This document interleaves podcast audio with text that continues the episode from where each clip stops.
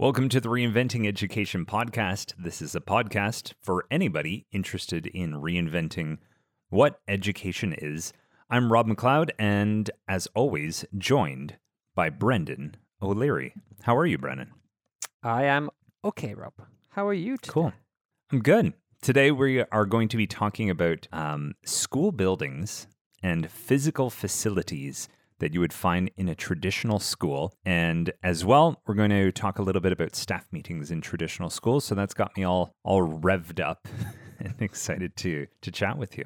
So I listened to one of our recent episodes where we were talking about the corona pandemic, and we had recorded it several weeks prior to its release date. And it was just hilarious how dated things sounded. So I thought before we get into any discussions about how we are, let's timestamp this thing. So today is Sunday, April 19th of 2020, because it was just funny. We recorded an episode talking about the response to the corona pandemic, and it was from like early to mid-March, and it was just funny how irrelevant so much of what we were talking about sounded. So with all of that as background, how are you? Well, yeah, with all of that as background, I'm as well as I can be, considering we are heading into our sixth week of pretty much being in the house. We did have a 2-week break in the middle, but when you can't really go anywhere and do anything, I'm not sure how much a staycation can be fun. But, you know, we are safe, we are healthy, and that really is the main thing at this point. You sound thrilled by that. It's more that not everybody I know. I don't have any close friends or family that are ill, but I know friends of friends and family, and through social media, that there are people now that have been affected seriously by the virus, and so yeah, there's always that in the back of our minds. It has been a long time inside the house and trying to do virtual school. We'll be entering into our sixth week of virtual school starting tomorrow. But in the background, there have to be thankful that friends and family are well. But in terms of the school life, it's really interesting how through the 5 weeks we've had so far, it really has evolved. And, you know, although people are dealing with it in their own way and there's different levels of stress, I think we've really tried to speak to the community a lot, have interactions with kids, parents, other teachers, and really check in. And I think that side of things is starting to come together, where we're really trying to build a kind of support network for everybody, and some people are feeling it more than others. So I think our kind of culture has, you know, is finding that balance between let's keep school going, but really, what about the wellness and health of our community? Yeah, and it's interesting that you identify wellness there. As being like the main priority. One of the conversations I've had with you and with a few other educators recently was this idea of the diamond in your school. So if our life at school, you know, a few months back was sort of the full picture of what we were doing as a school, at a time of pressure, at a time of stress like this, how does the coal of that school get pressed down and condensed and distilled into a diamond? And like, what's the diamond of your school moving forward that you want to make sure is not lost during this time? And I think that's kind of the conversation a lot of schools have been having, is to just sort of like, well, what is the thing we want to make sure is not lost at this time of crisis education or distance education? And yeah, for me, I'm looking at getting back into the virtual classroom starting this week. And I guess I've distilled down that my diamond, in the context of being an English as a second language teacher, is just to do small group guided reading sessions on Zoom. So pretty much taking every class from grade 1 to 6 and meeting with 3 to 5 kids at a time to read texts that are at their level, have a little conversation, do vocabulary, and because there are a million other things I could do, worksheets, textbook pages, but it's like, to be the most efficient and effective at this time, I think that if I'm going to do something, that one thing is the best thing at this time. It's interesting that you talk about those interactions, especially using video conferencing, Zoom and Google Hangouts, as we've talked about before, because that was the bigger kind of initiative in our school as we came back. They were very much, the first few weeks was, how are we just going to get kids online? How are we going to share tasks with them? And we already had some decent systems like Seesaw and Google Docs set up to do that. So that wasn't so difficult to actually get going. And then we had lots of discussions about wellness and screen time. And then as we came back after the break, it was very much this idea of we want to interact more. So what we've seen over the last week and a half or so is much more small group and whole class video interactions, and I imagine that's going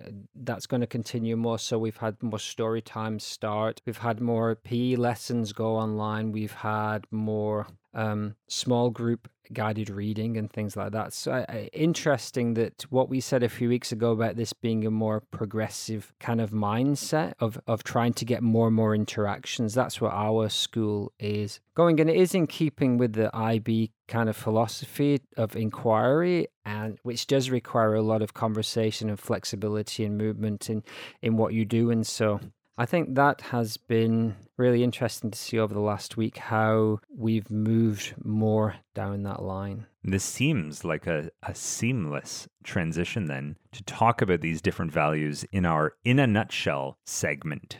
Do you feel prepped and ready to kind of give any new listeners an overview of some of the kind of like basic ethos or general philosophy and jargon that we're using? I do, Rob. So we do have a philosophy of a sort here, a map, as we have described it from time to time, of how we might reinvent education. I've been tweaking my notes and my script, and I think I might this week just get it down to a couple of minutes. It's going to be tight, so you can ask questions later. But let me see how I do. You start the stopwatch, Robin. Give me those thumbs up along the way. 3, 2, 1. Reinventing education. We all want the best education, but how? That's the question that we are seeking to answer here on the podcast. All schools have 3 main aims: building citizens, preparing people for work, and individual development. And there are 3 types of educational establishments. The traditional, based on the value of security with duty, self-discipline, and tradition at their core. The mainstream school, based on the value of opportunity with a focus on meritocracy, achievement, and measurable progress, and the progressive, based on the value of inclusion, centered around the deconstruction of education in search of meaning and student empowerment. These 3 value systems of security, opportunity, and inclusion each have their own way of being and may see the others as doing it wrong. In truth, each value system has things we want to keep and things we may do well without. We call them the babies and the bathwater. Here on Reinventing Education, we are exploring an emerging 4th value system, that is one of integration.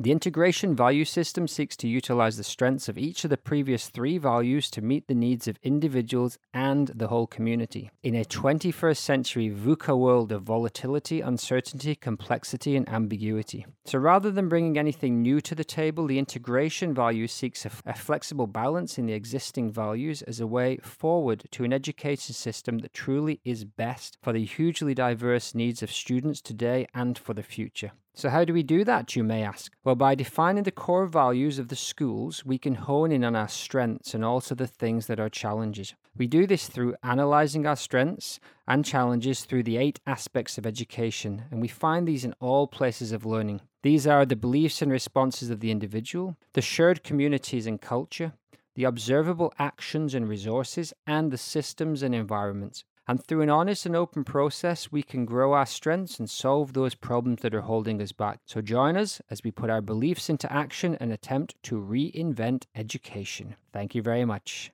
Wow, Brennan, you just did that in 2 minutes and 15 seconds. Wow, getting closer. What you just did took us our first 20 or so episodes to be able to articulate. You synthesized all of those down to episodes into individual sentences. Great job. Well, gold star for Robot Boy. Yeah, well, that's okay. But we both did it, Rob. We both know well. It's a shared load we carry, but we're getting closer and closer to being able to deliver that nutshell in a nutshell. And I'm hoping in a few weeks we can unpack it one more time with an episode, I think it was episode 8, called Start Here, which is pretty much our most popular episode. And it set out this kind of map in about 30 minutes or so. And I'm hoping that as we approach episode 50 very soon, maybe we can do that one more time. Sounds good. And smooth transition into my reverse sponsorship. I'm going to take the opposite approach. Rather than get even more concise and precise, I wanted to invite people to my/our presentation at the Integral European Conference at the end of May, where I get the chance to do a 90-minute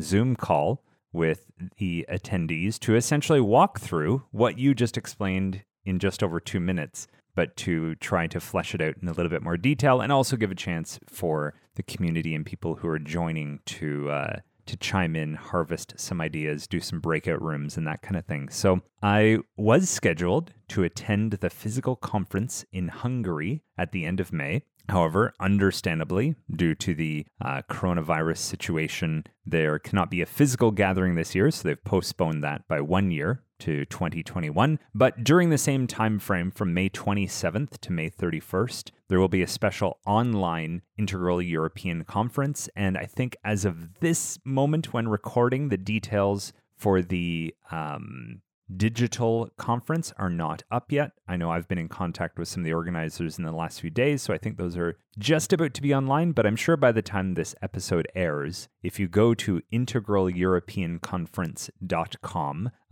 all the details will be up there about how you could attend and be part of that and have a chance to interact a little bit more with these ideas we're sharing on our podcast. Sounds awesome. And I remember a couple of years back when you attended the conference and you came back and I believe you'd had a chance to speak to Don Beck. Yeah. Who was a granddaddy to a lot of the ideas that we have on this show, such as? Well, not only a granddaddy, but he was a graduate student of Claire Graves, who was the one who did the research into the spiral dynamics model, which has informed a lot of our discussion around the values, the different value systems we see at play in education. So yeah, I got to sit around and have breakfast with Don Beck one morning. He, myself, and about 3 other people at a small table, and have quite a lively chat. And that's one of the shames, just plugging the Integral Conference here. One of the shames to miss out this year is missing that in-person just happenstance and social contact that you have, and you never know who you'll end up around a bonfire with or sitting at a lake with or having breakfast with. So we'll miss that this year, but glad they are at least providing an offering for those of us who still want to at least share the ideas this year. And right on. For reverse sponsorships. Yeah, well, we'll put the link in the description for that, for the Integral Conference. And who knows, maybe some of our listeners will rock up digitally to get to that map of reinventing education from Rob McLeod. Keeping in line with my reverse sponsorships generally being books written by dead people. One of my favorites here that I've returned back to after many years, and I don't think I ever got to the end of it last time. It is The Hero with a Thousand Faces by Joseph Campbell. Now, we've touched on the idea of the hero's journey a few times in our podcast here, but not too much. We've taught this many times, and I know, Rob, you're working on a big project based around the hero's journey, and I'm hoping one bright day it will come to our podcast and we can talk about it in much more detail. But in terms of teaching and learning, a lot of my writing projects were based around this, and my kids last year said that the hero's journey story we wrote together, we bound it up into a book and we sold copies around the community. They said that was actually the highlight of their year. So I thought I was amazed. We did a lot of great stuff, trips and projects and stuff, for half the class to say writing a hero's journey story was the highlight of the year was like amazing and mind-blowing. But the hero's journey itself is a fabulous kind of basis for all of the stories, not least of all Star Wars, on which Joseph Campbell was George Lucas's kind of mentor. But it's a wonderful book, and it digs into anthropology, stories, myths and legends from around the world, and ties them all together brilliantly and very poetically. It's a wonderful book, and I cannot recommend it highly enough. Hero with a Thousand Faces by Joseph Campbell. Thank you. Yeah. So our content today, the reason we're here is to go back and look at one of the values that you mentioned in your In a Nutshell segment. That value being the value of security within the traditional school. So we've kind of laid out 3 types of school: traditional school, mainstream school, progressive school. Several episodes back, we did a virtual tour through a thought experiment school, a school that's entirely governed by the traditional school approach. Every single aspect out of the 8 you mentioned is informed by this desire for reinforcing security. And hence, we're left with this kind of traditional school approach. Now, in 2020, you're never going to find any school that looks entirely like this one value. Any school in the modern day is going to be a mix of, for sure, at least two, if not all three of the values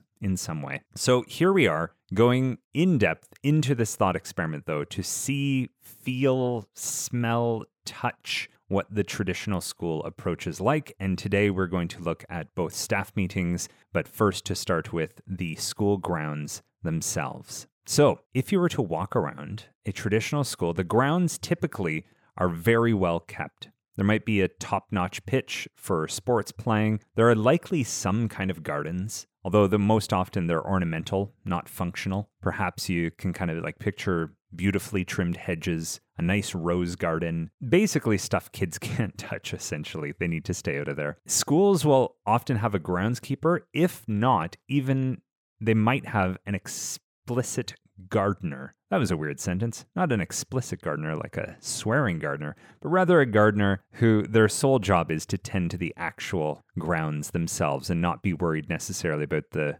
workings of the school building itself. You're typically going to look inside and see a gymnasium where there's going to be some kind of sports field. And typically there's kind of like one room for each function. So the auditorium where you do sports lessons, for example, that's not going to be the same place that the whole school meets up for assemblies or school gatherings. There's another spot in the school for that. Sport fields outside, they're mostly for games, sports of the culture. So you might see a cricket pitch, might see a baseball field, the football pitch, whatever kind of sports are valued by the culture. And you might even see a swimming pool, all-purpose grass area for kind of general play. Inside, there's typically basketball area set up, space for gymnastics, and school teams that are in there training. So as Brendan alluded to earlier, we're kind of looking at the babies and the bathwater of these schools. And here we're looking at the babies and bathwaters of the grounds of a traditional school. Brendan, what are the beautiful babies we want to consider keeping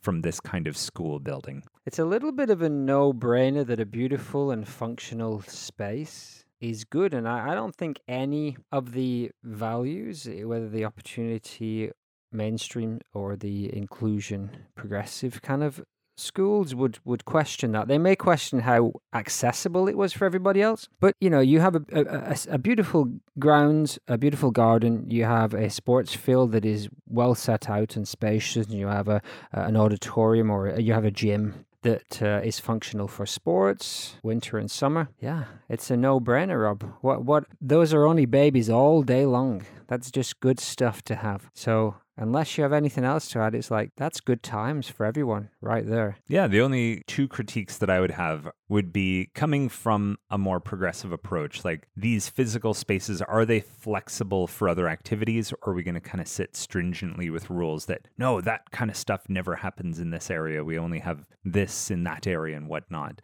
The only other thing, though, realistically, if you're going to open a school in 2020, to have the grounds we've just described here, the cost of that is insane. And are you going to be able to get the real estate required and then invest the money in a new school to develop all of these things? Whereas maybe a lot of these traditional schools, some of these gardens, some of these play areas, you know, at least the core foundation of them might have gone down 100 years ago, 50 years ago, whatnot.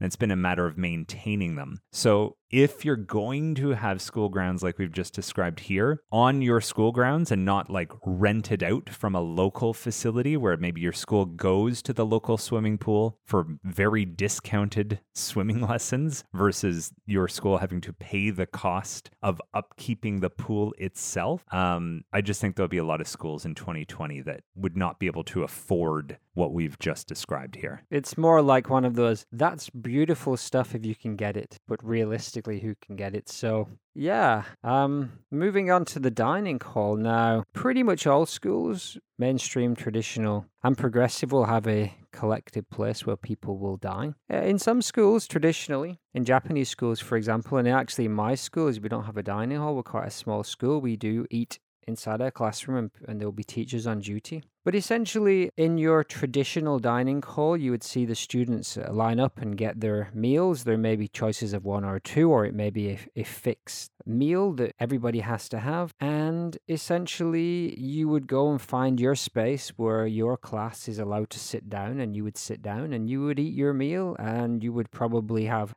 staff, maybe dinner ladies, as we used to call them in the old days, lunchtime staff who are wandering around and basically just checking that you eat all of your food and that you tidy everything away properly and that you sit nicely and you eat well, and then you'd be expected to go off on your merry way. It's pretty basic. It's a one-size-fits-all kind of system. But what are some of the babies? What are some of the good things from having this traditional space? Yeah, one of the benefits is that you do have a little bit of shared community, and it's a time where you can see some of your peers where you're not expected to be dutifully paying attention during a lesson. And on top of that, it's just also functional.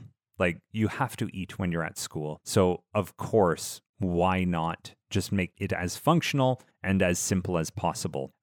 This is also possibly a time for the reinforcement of manners, and especially in the traditional approach to school, there's a big emphasis on self-discipline. So you could see this as being another opportunity for the community to practice self-discipline and show some manners in front of everybody, because in our culture, in our community, this is how we eat together. We're respectful, we use good manners, we're not slurping soups and spitting noodles around and that kind of thing. As far as bathwater goes, what would you say, Brennan? Well, again, I think nothing there is controversial that people in the other value systems in the mainstream progressive schools would be ranting and raving about. However, they would question the lack of choice and maybe the necessity for having staff kind of hanging over you at all times. But I think as you get more into the progressive school, they would definitely want to see students have way more choice in things such as what they eat and where they sit. And often in a mainstream school, you may get more of a buffet kind of service style. There may be a salad bar, there may be several choices of made meals, and in the progressive school that may be even developed further, and there may even be students involved in the preparation of the meals and actually running the kitchen. And I think, you know, there's absolutely nothing wrong in anyone's eyes, really, with a kid getting a good, honest meal and sitting down and eating it nicely with other people. But other values may question, is there a place to extend choice and to even include students in this kind of process? I guess that's kind of where the conversation might go. Yeah, and we can also look at some of the possible concerns that the more mainstream schools might have in terms of kind of specifics about nutritional quality of food, cost for food. Are there like tiered meal plan options, these sorts of things, which do exist in some schools and not in others. So if we leave the dining hall and we head towards the library, in a traditional school, we see the library set up really to serve the functioning of the library. So really the actual physical environment is set up for students to be able to take out books. Classes will typically have a fixed period, so a scheduled time that they can access it, and they're not really supposed to go in there outside of that specific time. There'll be very specific limits set about the number of books students can take out, or number of books in a certain language, if there are multiple language tracks within a school. There will be very clear due dates and very specific routines that are followed when students are in the library for their library time. After school hours, though, the library is often open for homework, possibly open for parent meetings or whatnot. But typically, again, its purpose is there to house the books, which you can borrow, but you better return them. So babies here, Brennan. Again, traditional school doing a lot of great stuff here. Who can argue about kids having access to books? It's beautiful. The shelves are full of interesting things for kids to read for pleasure and as part of their studies. Absolutely awesome. And again, if the school can afford the space and afford the resources and have a librarian or two that even can help you out with things if you want to find things, fantastic. Can't see too many bathwaters there, or are there, Rob? How?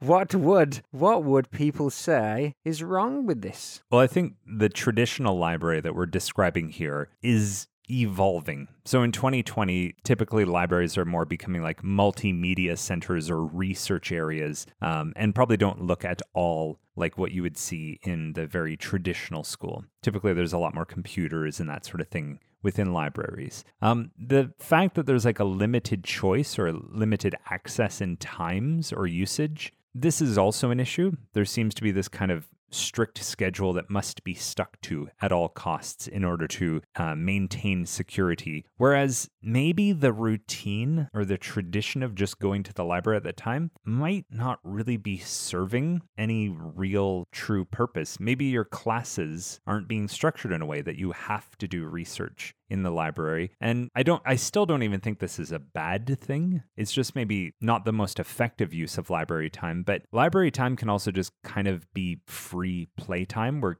kids aren't really being accountable other than that they are following the rules of how we take out books. And it might just be kind of a bit of a time to let loose and fool around, which can be fine. But also maybe there's a more effective use of like library time, like using that as the opportunity for a guided reading lesson together with the whole group, or, you know, to introduce several texts to students that might be of interest and point them in those kinds of ways. So yeah, also it's the opportunity for librarians or teachers who might accompany their class to the library to work on some of those research skills and making the most of that time that you do have in the library. And knowing that as you move towards the more mainstream and progressive, likely that strict scheduling of when you are allowed in the library likely has either more opportunities or just more general flexibility in it. Yeah, I think that freeing up of time and resources is something that the mainstream schools just want to see more of. They want to say, well, the librarian is a resource. They're an expert on research skills. They're an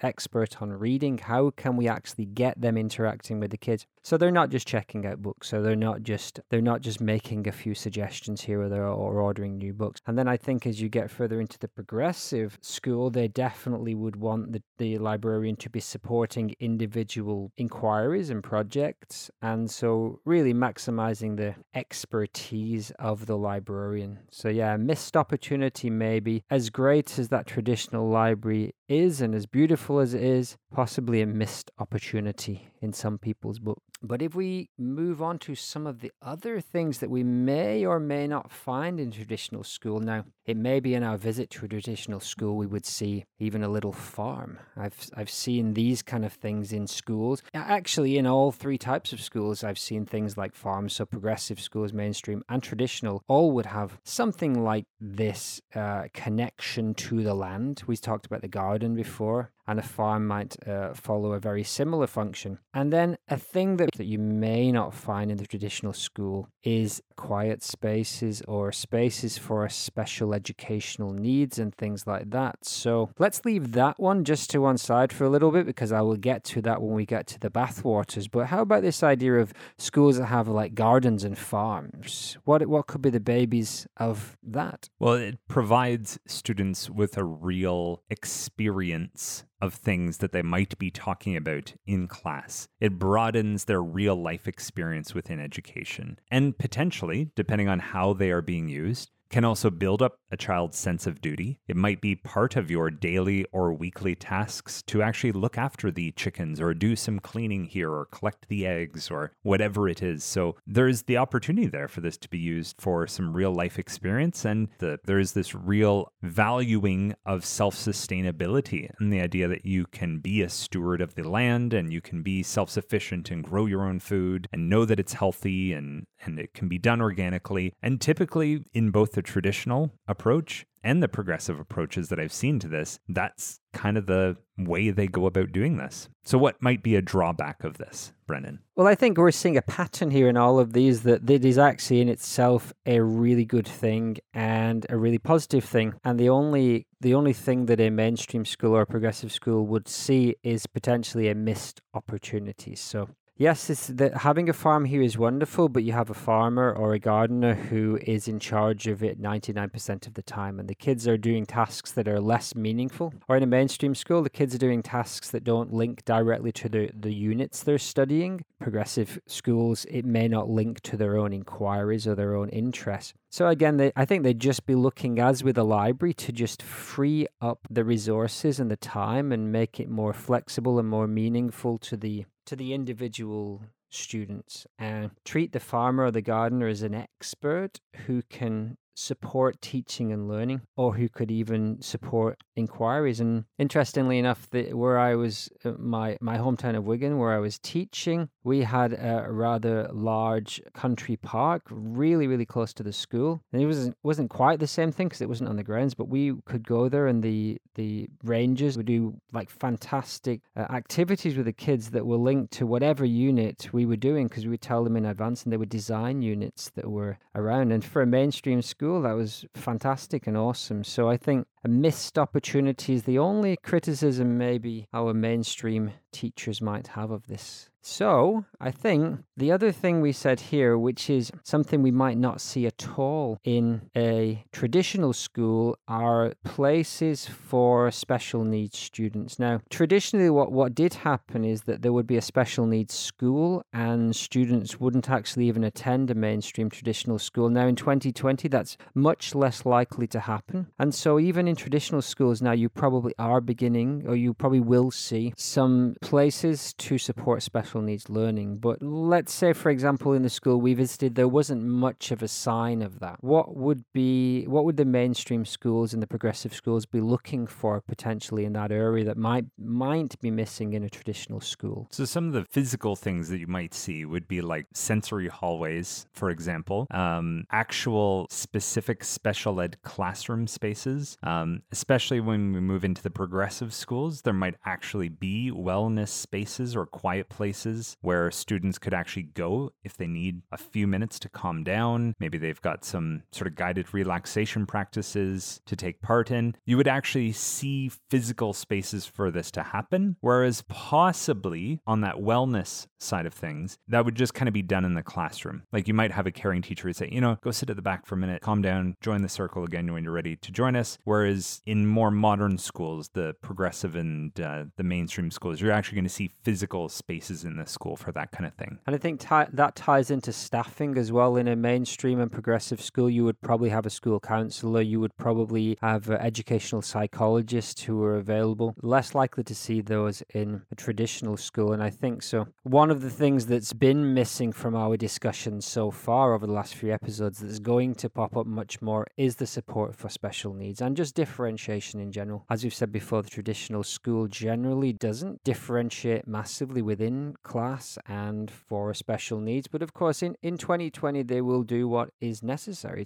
to keep the school functioning. And I actually know that a lot of the more traditionally minded Japanese schools do have some actually really good support programs for kids who have special needs, including shadow teachers and spaces around the school. I think they're probably quite a recent development in the traditional school since the notion of special needs schools, which were still really quite common even when I went to school 30 odd years ago, but are much less common now as we have attempted to include more and more students inside mainstream or progressive or even traditional education. So should we move on to an issue that is also close to our hearts? One of staff meetings over the last 10 to 15 years, you and I have sat in hundreds and hundreds of these things. So what would we expect to see in a staff meeting in a traditional school? So typically what you're going to see at a staff meeting in a traditional school is everybody is there. There's not necessarily like this team or that group. When it's a staff meeting, everybody's there. And there's an agenda. It's been preset in advance. There's no kind of any other business. It's not centered around PD. It's centered around the functioning of the school and making clear what is happening and what we need to be doing. Now, that agenda is set in advance, and often there's even a deadline. Like, you need to have had your items into us 5 days, 3 days, 10 days before the actual staff meeting. None of this last-minute stuff that's going to pop up and kind of throw us off guard. We are looking at stuff ahead of time so it can be discussed in the staff meeting. Typically, there's a very clear structure in the staff meeting, and there's sort of a tradition or a protocol of how things are done. So there's a specific way to determine who's taking the minutes or recording the notes from this. Typically, it'll start with a review of the previous conference meeting, the minutes from that meeting. Things can be corrected, but not expanded on or really up for discussion. It's sort of more of like an announcement system, the staff meeting. We're announcing what's happening and what we're doing about things. And attendance is key. Often staff even has to sign a register to say that, yes, indeed, I was there. And as long as you're there and not being disruptive, it almost mirrors the like traditional class lesson, where as long as you're not there being rambunctious, all that's being asked of you is you attend, you listen. There is typically a very clear procedure for if you do have a question. So you sort of like put your hands up, there's a specific order of who will answer, that kind of thing. But essentially, the voice you're going to hear the most will be the voice of the authority. So you're going to hear from the heads of school, the vices, the possibly the heads of a department. It's authority that's going to make up the majority of the speaking time. Now, it's not all serious in business. There is often the sense of family in a traditional school. So typically there will be sort of the good feeling moments either at the start or at the end of the meeting where, you know, there might be a catch up of so-and-so got engaged or so-and-so had a baby or, you know, since last time Brendan had his birthday, that kind of thing. And usually a little bit of kind of like a familial sense of celebration there. So what are the good things that we want to keep from this, Brendan, as we move forward? Well, this is a clear set time for us to meet together and to share information that is pertinent to us. It's important that we get this information. In a traditional school, it's important that everybody hears it, and that allows us to do our jobs properly. And really, it's as simple as that. If we're all here and we hear what we need to know, then we're all able to do our duty much better. So on that side of things, you know, again, with many of these things, it's not that there's anything wrong per se with it, but there are definitely ways to critique this to say, in 2020, maybe we want to do it a little bit differently. So what are those bathwaters of the staff meeting? Well, certainly both the mainstream and progressive schools have different ideas about how we should be doing this. In both of those approaches, you'll see much more room for discussion, possibly even the opportunity for kind of breakout groups to discuss something, come back and have a sharing of information or opinions. Whereas in this more traditional approach, it's sort of like decisions have already been made. We're informing you of what has been decided upon, especially from the mainstream viewpoint. This is a missed opportunity for professional development, or PD, as we often call it in education. You've got everyone together. This is a great opportunity to talk about the practice. How can you improve what we're doing in classes? How can we, as a team, as a community, contribute in different ways? And, you know, it's a real missed opportunity to make this teacher training time, where it typically is not teacher training time in the traditional school. It's more about hearing information.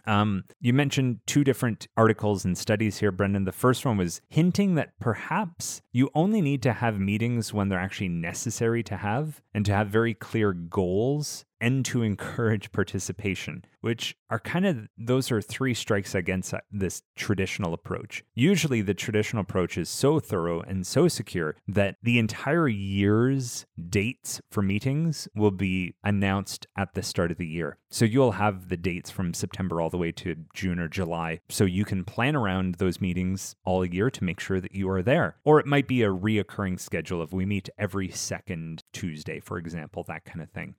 It's quite possible that a lot of what's discussed in these meetings really could be taken care of in just a simple email. And in 2020, there are just so many other ways to share information. And maybe having all of your staff together in the same room isn't necessarily required. And I think at the traditional mindset, there is this belief, though, that, well, I can be secure and I can be sure that everyone got the information if we were together. I don't quite trust sending it out in email because some people maybe didn't get it or didn't follow through with their duty of actually reading it. Whereas if everyone's in the room, I know that what's been said was heard by everybody the same way. I think that's the belief within the traditional school. So those meetings are set ahead of time, and they're going to happen whether or not there's enough stuff to warrant filling, you know, our hour, 90 minutes, 2 hours, that kind of thing. Brennan, maybe you can touch on the other article about that. Perhaps some staff meetings are actually just more about therapy and meeting the needs of the community. Well, when I was researching these, the idea of meetings, because you know, it's a complaint we all make at times of like, do we have to have this meeting? Is it Is it really necessary? And so I tried to look for the other side of it, and here was a possibly tongue-in-cheek BBC News article that said that at the University of Malmö in Sweden, they had tried to make the case that meetings were kind of a form of therapy, that they allowed you to get things off your chest, and they allowed you to just decompress and more or less just enjoy the company of the people around you. Or, yeah, as I said, if you have, you know, things that you want to get out there. Now, in a traditional school, you know, that one, the idea of airing things and getting them off your chest, there may not be an opportunity for that, as we've just said. But still, maybe sitting there and decompressing with the people around you, even though few decisions are being made. Maybe, you know, and one of the things in the article it says people don't really do concrete things anymore. So much of what we do, especially as teachers, is even quite abstract. Once it's done, it's done. I mean, obviously we have the work of the students and things like that, but a lot of the things that we do are hard to kind of actually evidence, and actually sitting down for an hour at a meeting that has an agenda and minutes and notes, it feels quite concrete. So, you know, quite how serious the University of Malmö are about, you know, meetings being a form of therapy, I don't know, but, you know, maybe there is a case for us to just continue meeting once a week for an hour and sitting in a room and not really doing too much, just to kind of, you know, just to enjoy that. But then again, maybe not. So we did it, Rob. Talked about staff meetings. We talked about facilities and grounds. Where are we at? So we still have a few more things to look at within the traditional school. We still want to talk about school events and as well parent communication and the roles of parents. So that will be next. Yeah, I think we have a couple more episodes to wrap up this pretty long season on traditional schools, but it's been enjoyable to dig in and to, you know, I can't say I've always been the furthest at when dealing with traditional schools. You know, I'll often complain, me leaning more towards progressive side as I may do. But it's been really good so far to at least say the other side of the coin of why this might be good, and then have a bit of a complaint as well. The same time. And we've done this with our bathwater portion of our discussion, where we've brought in maybe some of the critiques of the mainstream or progressive schools. But what we plan on doing is go through all of these same components of school again, but look at how mainstream schools do all of these things: grounds, parent communication, discipline, staff meetings, how that different value system essentially approaches all of these things completely different. And then again in the future, we'll pass through all this again, looking at the progressive schools and how they approach this, so that we really articulate this clear difference between how these three value systems approach informing what school and education look like. Yeah, because they also have their babies in bathwater. Of course, there is a babies in bathwater to how mainstream schools do staff meetings and how progressive schools do. And, you know, let's keep digging. All right, Rob, thank you very much for that discussion. I hope you stay safe and stay well, and love to you and all your family. Stay safe. The same to you. Thanks, Brendan. Thanks, Rob. Bye. We hope you've enjoyed this podcast. If you have, we have a Twitter account that now has 1,215 followers. It's on twitter.com. Please go there. Smash that subscribe button. Dummy those likes. Click the notification bell on Twitter. All right. Thank you, Brendan. See you, man. All the best.